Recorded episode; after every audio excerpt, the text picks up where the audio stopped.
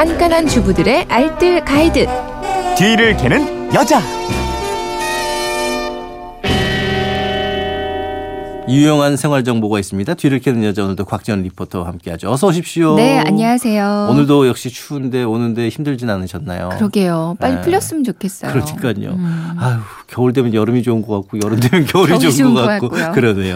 저도 나오면서 아유, 여름이 좋아 이렇게 하고 나왔어요. 전 그냥 봄, 가을이 좋아요. 아, 그래요? 예. 휴대전화 뒷번호 삼삼이육 쓰시는 애청자께서 보내주셨는데 꼭 알고 싶습니다. 저는 주부입니다.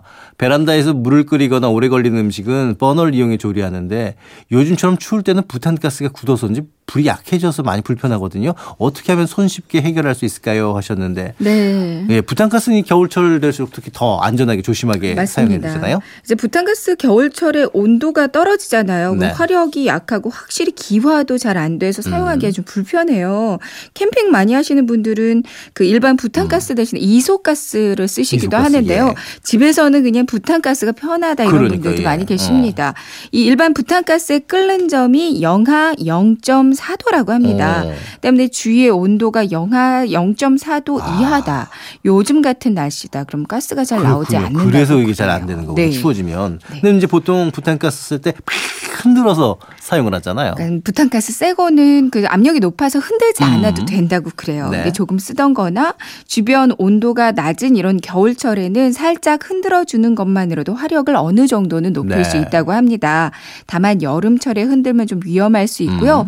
너무 세게 오랫동안 흔드는 것도 좀 위험할 수 네. 있대요. 한 번 정도 흔들어보는 건 괜찮지만 여름철 말고 겨울철에만 네. 하는 게 좋겠어요. 아, 이게 또 너무 세게 흔들어도 안 되는 거군요. 네. 예. 근데 계속 쓰다 보면 또 화력이 다시 약해진단 약해지죠. 말이에요. 그러니까 부탄가스는 불이 또 나오면서 주위의 열을 흡수해버리거든요. 네. 온도가 또 떨어지기 때문에 음. 또다시 화력이 약해질 수밖에 없습니다. 그래서 부탄가스 온도를 살짝 높여주는 네. 방법이 있어요. 음. 우선 가스가 충분히 들어있는지 한번 확인을 해보고요. 가스가 충분히 들었는데도 화력이 약하다면 이거 무리하게 녹이려고는 하지 마세요. 음. 신문지 같은 걸로 통을, 그러니까 가스통을 잠시만 감싸주세요. 네. 신문지 사분의 일 크기로 잘라서요.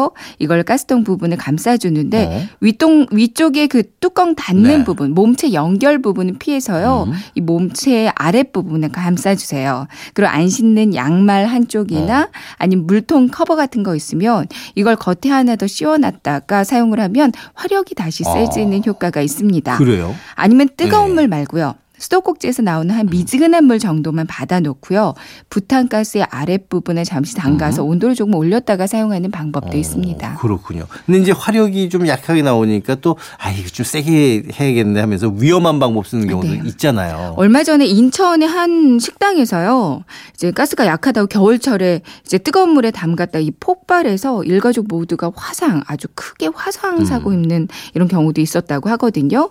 그러니까 가스가 약하다고 뜨거운 물에 담 담거나 토치로 또 직접 가열하는 분도 있으세요. 예. 네, 폭발 위험이 있으니까 주의하셔야겠습니다. 네. 특히 담그는 물의 온도가 오십 도 이상만 음. 돼도 폭발할 수 있어요. 그러니까 꼭 미지근한 물을 사용하시는 그렇군요. 게 좋겠죠. 오십 도 이상이면 되게 뜨거운 거니까. 예. 부탄가스로 인한 사고가 또 굉장히 많이 있잖아요. 그래서 자주 사용하는 분들은 특히나 이제 각별한 네네. 주의가 좀 필요하겠네요. 부탄가스 캔이 부식되면서 녹 생겼다면 이것도 주의하셔야 되거든요. 먼저 화장지 같은 걸로 녹 부분을 한번 닦아보세요. 네. 그러니까 캔 부분에는 부식이 없고 뭐 좀 다른 곳에 바닥 부분이라든가 좀 가, 다른 음. 곳에 생긴 가벼운 부식이라면 이건 사용하셔도 괜찮다고 네. 합니다.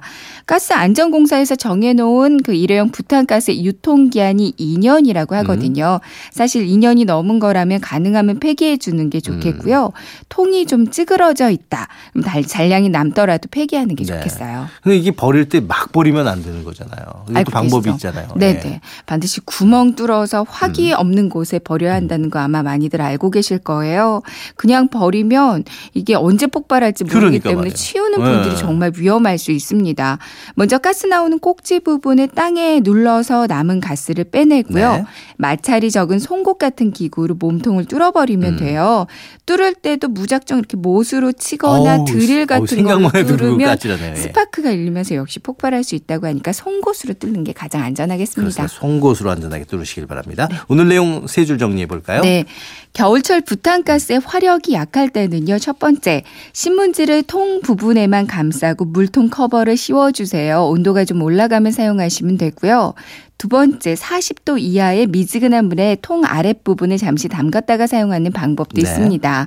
그리고 세 번째, 사용 후에 버릴 때는 송곳 같은 걸로 구멍 뚫어서 화기 없는 곳에 버려주세요. 알겠습니다. 지금까지 뒤를 캐는 여자 곽지훈 리포터와 함께했고요. 내일 뵙겠습니다. 네, 고맙습니다.